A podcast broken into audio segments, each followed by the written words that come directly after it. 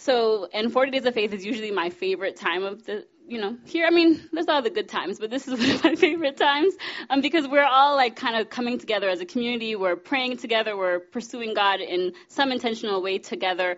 And, um, and this 40 Days of Faith is what, um, this season, in my opinion, is usually ripe for transformation in people's lives. People are ready to do something, to see something change. Um, and it's also a very vulnerable time because people, if you've chosen to fast, you've given up one of your creature comforts, you know, like coffee or sweets or alcohol or, you know, social media. I mean, for me, I've cautiously, I say cautiously because I don't know if I'll make it, but I decided to give up television during the work week. I know, that's going to be hard because I'm a self diagnosed TV junkie.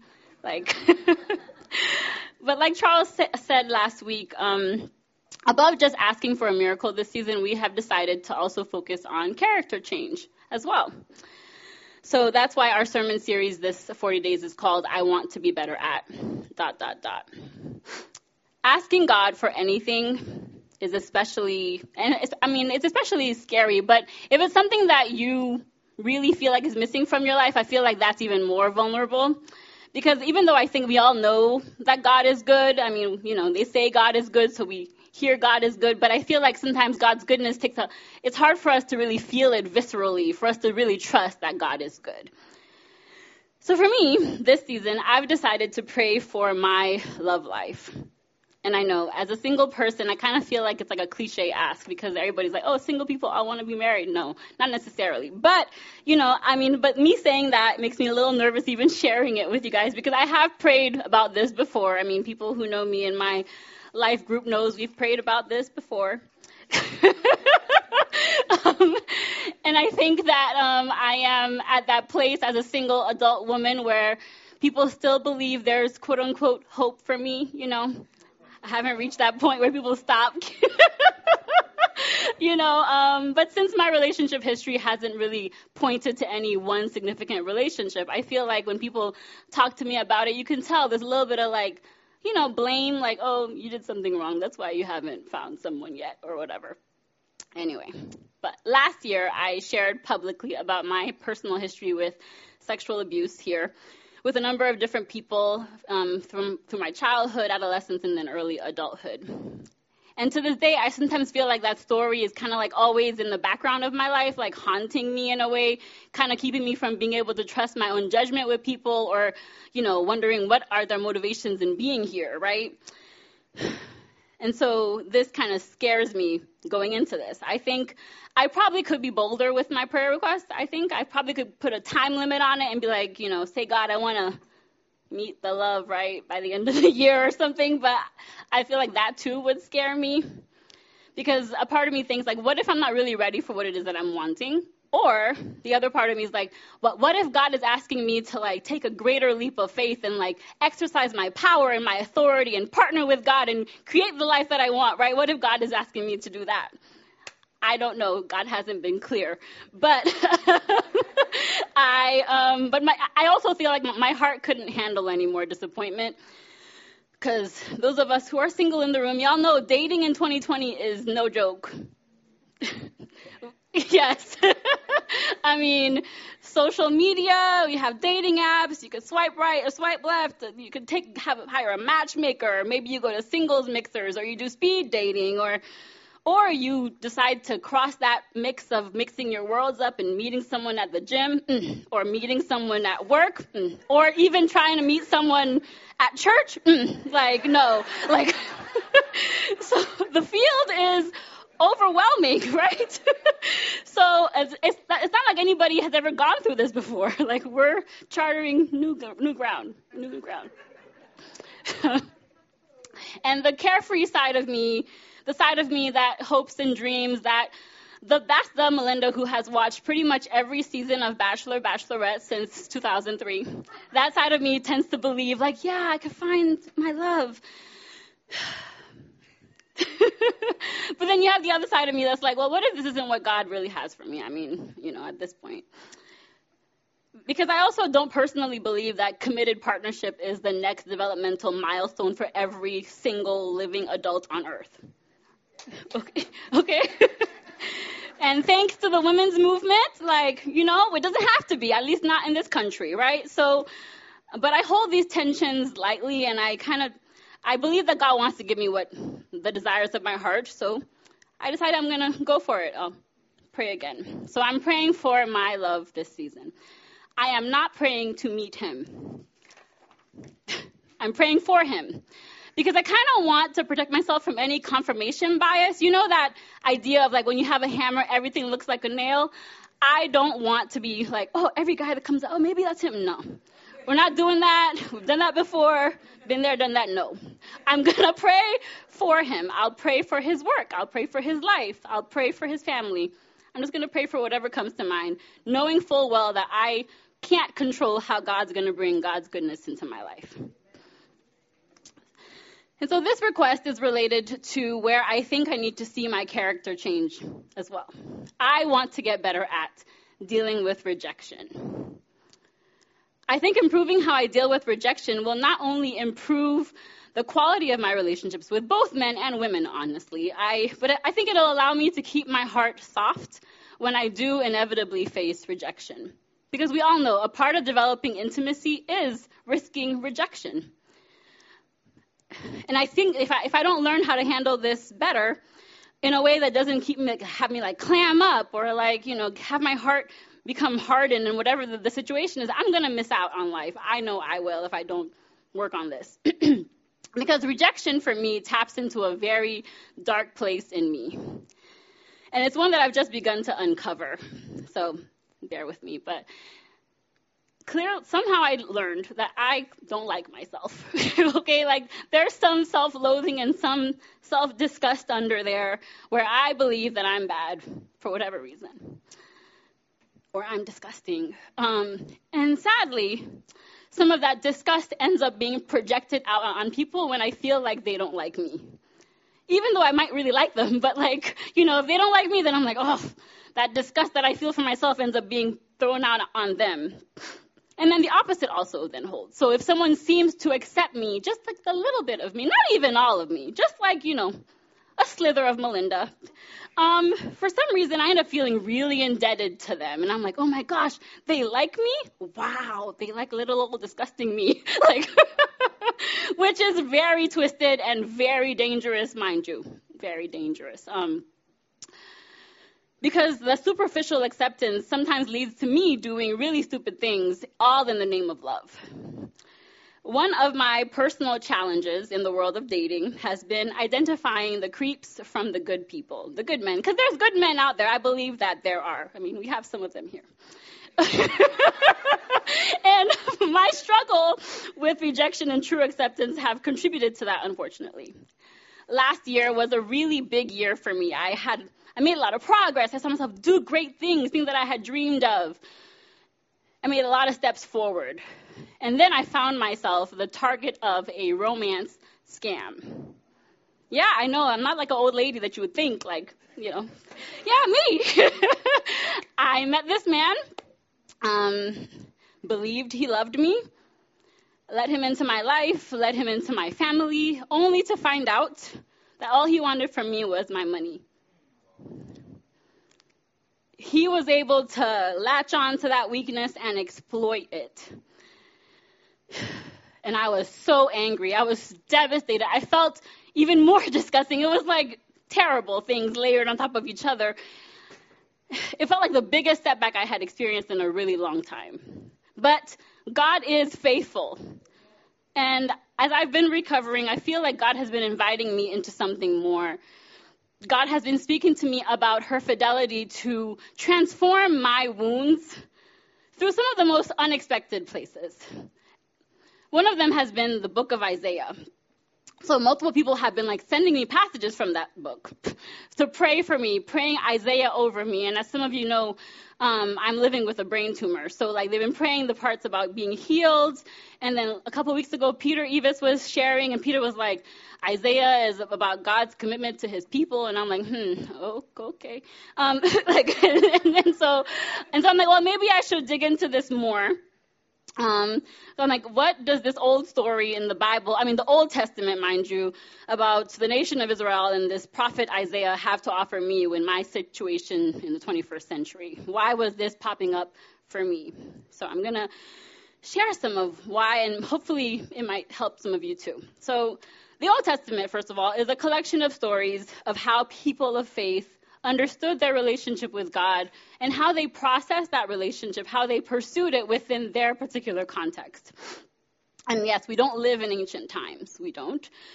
But I think that these stories are able to reveal some truths about how human beings understand and interact with the divine. And while, again, we're not in ancient times, but also I think the relational dynamics that we experience with God in our life of faith are similar to what you might see some people experiencing in the Old Testament. So please bear with me because Isaiah is a very heavy book. So here we go. Okay? So Isaiah is among who is often referred to as the major prophets in the Bible. Um, he's considered a quote unquote true prophet because a lot of what he prophesied actually came true in his lifetime. because not all the prophets in the Bible had that experience. And if you ever open the book, it's massive. I think it's like 60 chapters deep or something. And um, it's this very interesting combination of like prose and poetry that makes it really hard to follow, in my opinion. And then you have like past, present, and future all mixed together. It kind of all feels like a dream. Like there's a lot of images and visions all plopped next to each other, and you're like, what? Like it's very confusing. But it's also, if you take some time, it could be really beautiful. So um, I'm going to summarize some of my takeaways for you. So Isaiah, he was tasked with prophesying God's judgment and God's hope over the nation of Israel. But his prophecy was that God's judgment would come to them because of what he referred to as their rebellion against God. How they treated the poor or their idolatry. And this judgment would come in the form of Israel losing everything they had. They would lose their homeland, end up in exile. Very harsh, very harsh. But he also simultaneously prophesied hope to them through a servant king who he called Emmanuel, who would come in to usher a new kingdom. At the start of the book, in chapter 6, I'm not to, you don't have it in your program, I'm just to tell you what happened there.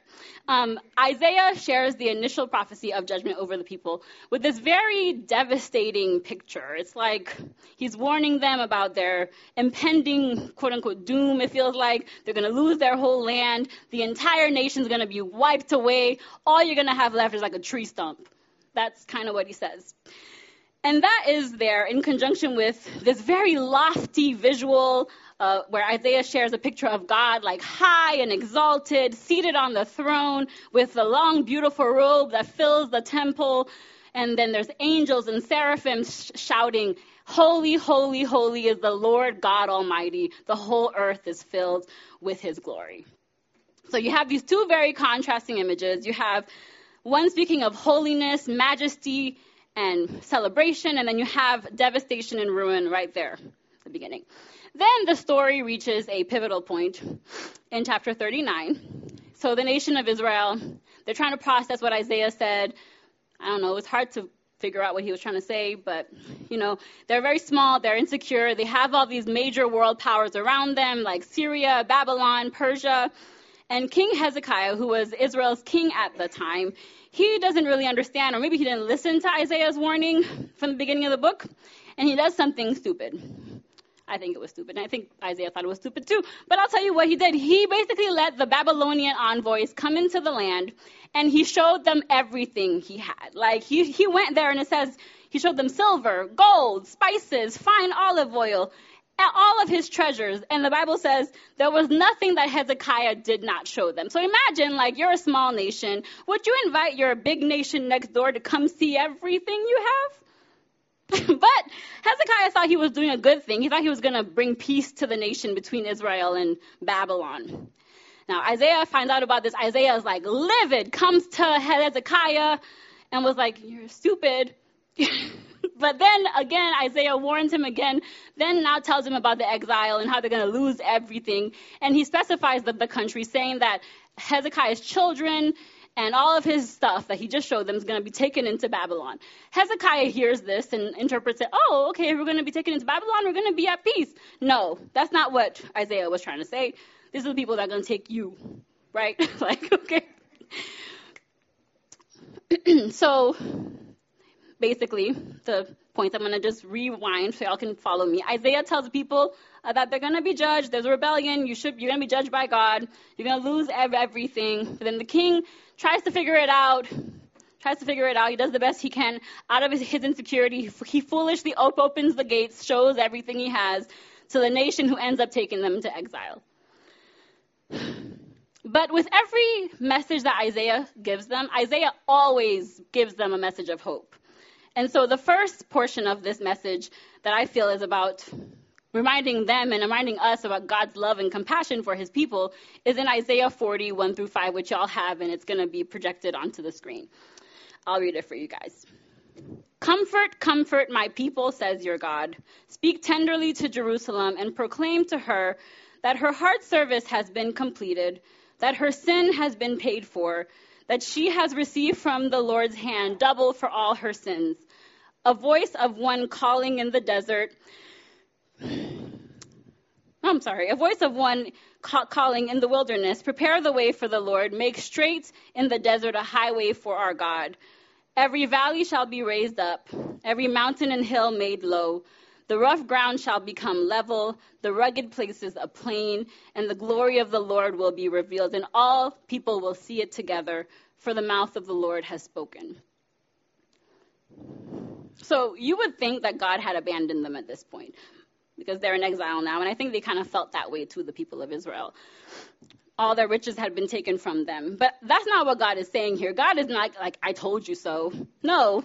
Isaiah says that the, that the Lord says, Comfort, comfort my people, says your God. Speak tenderly to Jerusalem and proclaim to her that her hard service has been completed, that her sin has been paid for. It's, it's done, he's telling them. Don't worry about what you did wrong. It's done. And God is like reassuring them and, and, of the promise of his hope. And then he says, the voice of one calling in the desert, prepare the way for the Lord. That is a foreshadowing of John the Baptist, if you, if you know the story in the New Testament, of him being in the desert and preparing the way for Jesus. And as if this wasn't enough of a reminder of hope. I think it's a great reminder of hope. But God was not like, oh, he understood that they were still like downtrodden, felt forgotten, felt like God had forgotten about them. So God was like, well, let, let me remind you again. And so you have verse 27 to 31 of the same chapter further down where Isaiah says this to them. Why do you complain, Jacob? Why do you say, Israel, my way is hidden from the Lord? My cause is disregarded by my God. Do you not know? Have you not heard? The Lord is the everlasting God, the creator of the ends of the earth. He will not grow tired or weary, and his understanding no one can fathom. He gives strength to the weary, and in your program there's a little bit of an error, and increases the power of the weak. Even youths grow tired and weary, and young men stumble and fall. But those who hope in the Lord will renew their strength. They will soar on wings like eagles. They will run and not grow weary. They will walk and not be faint. Amen. I think this is my biggest part of being in awe of how God is with these people, how persistent God is, and reminding them of the fact that all is not lost for them. To me, that's incredible. God had every reason to be like, I told you so, because He did tell them so, but no, with every message of judgment, there's a message of hope over and over again. God is relentless about hope. It's, as if God, like, I imagine, it's, it's as if God is saying it like this. Like, you think all is lost? I love you. No, you didn't hear me. You think all is lost? I love you. No, no, maybe I'll tell you one other way, so maybe you can hear it in this way. I love you. And I think that's the reminder for us, too today as we pursue character change as a community. Like Charles said last week, character change is only good for us. God is all good. God doesn't need us to do anything for Him, for His benefit. It only helps us to, to be able to gain whatever the functional benefits are that we've identified in our lives if we decide to change. For me, dealing with rejection, I think will help me better able to learn when someone is actually accepting me and continue to learn my worth and my value in God. and learn who is truly invested in me and who is just looking for what they can get from me. And I think the temptation when we're looking at our character issues and flaws is to judge ourselves really harshly. When we see ourselves do that one stupid thing that we always know we do again. I like I thought I learned the last time. Oh, no, I thought I made a plan this time. then you fall again. So my first practical suggestion for you all is, and for me, is to be kind. It's a simple one, but it's a powerful one. Be kind.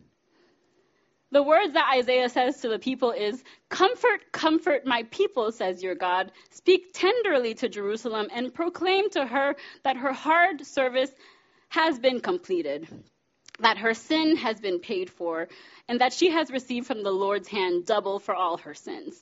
This to me is a picture of God's mercy and kindness and compassion towards us. Comfort and tenderness are God's tools to loosen the grip of whatever is triggering your shortcomings. Last year, when I was scammed, I spent many weeks, or know, could have been a month, like beating myself up about it and letting other people beat me too, because I was like, yeah, I made a mistake. But I think the part that was the hardest part for me to get over was the fact that because you guys know at the river we talk about conversational prayer and listening, you know, prayer and trying to hear from God. And so God had been telling me, was warning me about something, but I wasn't really sure what I was being warned about. And so I got it wrong. And so that was really hard for me to acknowledge, like, oh, I heard God wrong, or I didn't understand God the right way. But I think we don't always understand God, so it's okay. But I think the part that for me I appreciated from God was that God reminded me when I was like about to be like crying every moment to be kind and compassionate to myself.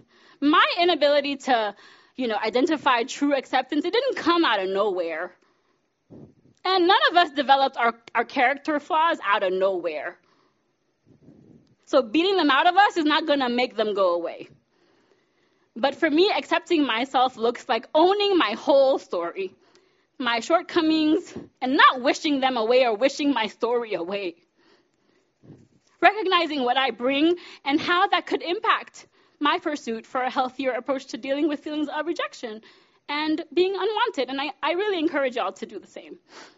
My second suggestion is when you find yourself in a sticky situation that triggers your character flaw, allow yourself to be guided by God's majesty as a caveat, I know talk about kings and queens and lords kind of brings up some of the patriarchy, but let's just like look at it from the spirit of what the Bible I think is trying to say.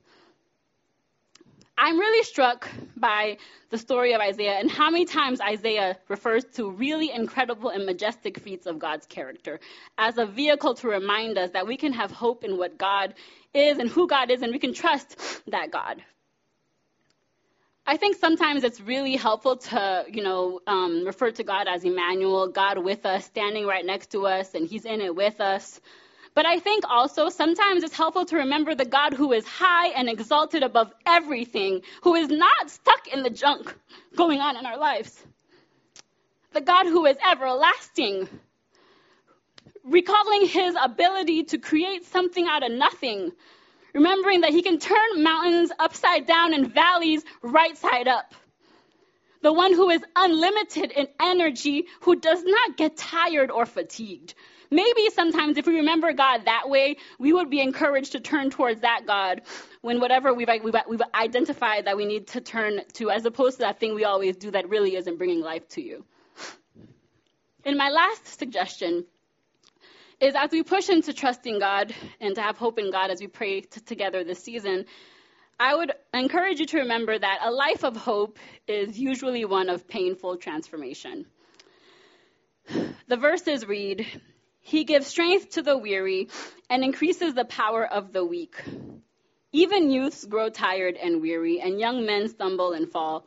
But those who hope in the Lord will renew their strength. They will soar on wings like eagles. They will run and not grow weary. They will walk and not be faint. For you to have hope, you really have to be willing to transform. Whatever it is that you're praying for, I think we're all being challenged to have hope that it could change. And I say challenge because I, if you're really asking for something that you can't do for yourself, you're probably done all that you could do. You're probably exhausted, tired. But the challenge of hope is to let go of all of that and surrender to something that is greater than you. I find the comparison to the eagle really powerful here to help us understand what it means, what kind of challenge it is when you choose to have hope. Eagles go through this process called molting, where they renew their feathers. And actually, all birds go through this process, from what I learned when I was preparing for this. Um, but eagles are special because they have the longest lifespan of any bird. They also molt later in life than other birds do. And if they survive the molting process, yes, if they survive, because they could die, because it's that dangerous for you to molt. And the, uh, they could actually then increase their life significantly if they survive. But what they have to do is they have to go way up and protect themselves in the nest so that they can be able to be protected because their leaves are all, I'm sorry, not leaves, feathers are coming off of them. But once they get through that, they're typically stronger than they were in their younger age. Having hope in this analogy is literally a matter of life and death for these birds. And I think it's also similar for us, too. Our willingness to have hope can either bring more abundant life into our lives, or we could choose not to go through the process at all. God doesn't force us to do either of them. But God does show us his willingness to go through it as well through the story of the incarnate God, Jesus. Everything we naturally run away from, Jesus ran towards it and I don't think it was just because Jesus loved us, but I think it was also because Jesus wanted to be a reminder of us, to inspire us that living in hope, we can endure much more than we ever could, so that we can then bring new life out of stuff that looks like it's about to die. That hope can increase our lives significantly. It could be like, you know, something coming out of a tree stump, like the Israelites in this particular story, or it could just be out of whatever place of hopelessness or helplessness that you may be having in your life today. So as we end, I would invite you guys to close your eyes, or if you don't feel comfortable doing that, just like take an attitude of prayer and just receive, as I'm going to read this last section of Isaiah for you all about the picture of Jesus, this man. Take a deep breath and just relax. And I hope that you receive what these ancient words might have to say to you. Who has believed our message, and to whom has the arm of the Lord been revealed? He grew up before him like a tender shoot, and like a root out of dry ground. He had no beauty or majesty to attract us to him, nothing in his appearance that we should desire him. He was despised and rejected by mankind, a man of suffering and familiar with pain. Like one from whom people hide their faces, he was despised, and we held him in low esteem. Surely he took up our pain and bore our suffering. Yet we considered him punished by God, stricken by God, and afflicted. But he was pierced for our transgressions, he was crushed for our iniquities. The punishment that brought us peace was on him, and by his wounds we are healed. We all, like sheep, have gone astray. Each of us have turned to our own way, and the Lord has laid on him the iniquity of us all. Jesus, I just thank you that you love us so much. Thank you that you are our living hope. Thank you that you remind us that we can have hope. And I pray that you just help us all during this season to choose more of that and less of the other. In Jesus' name, amen.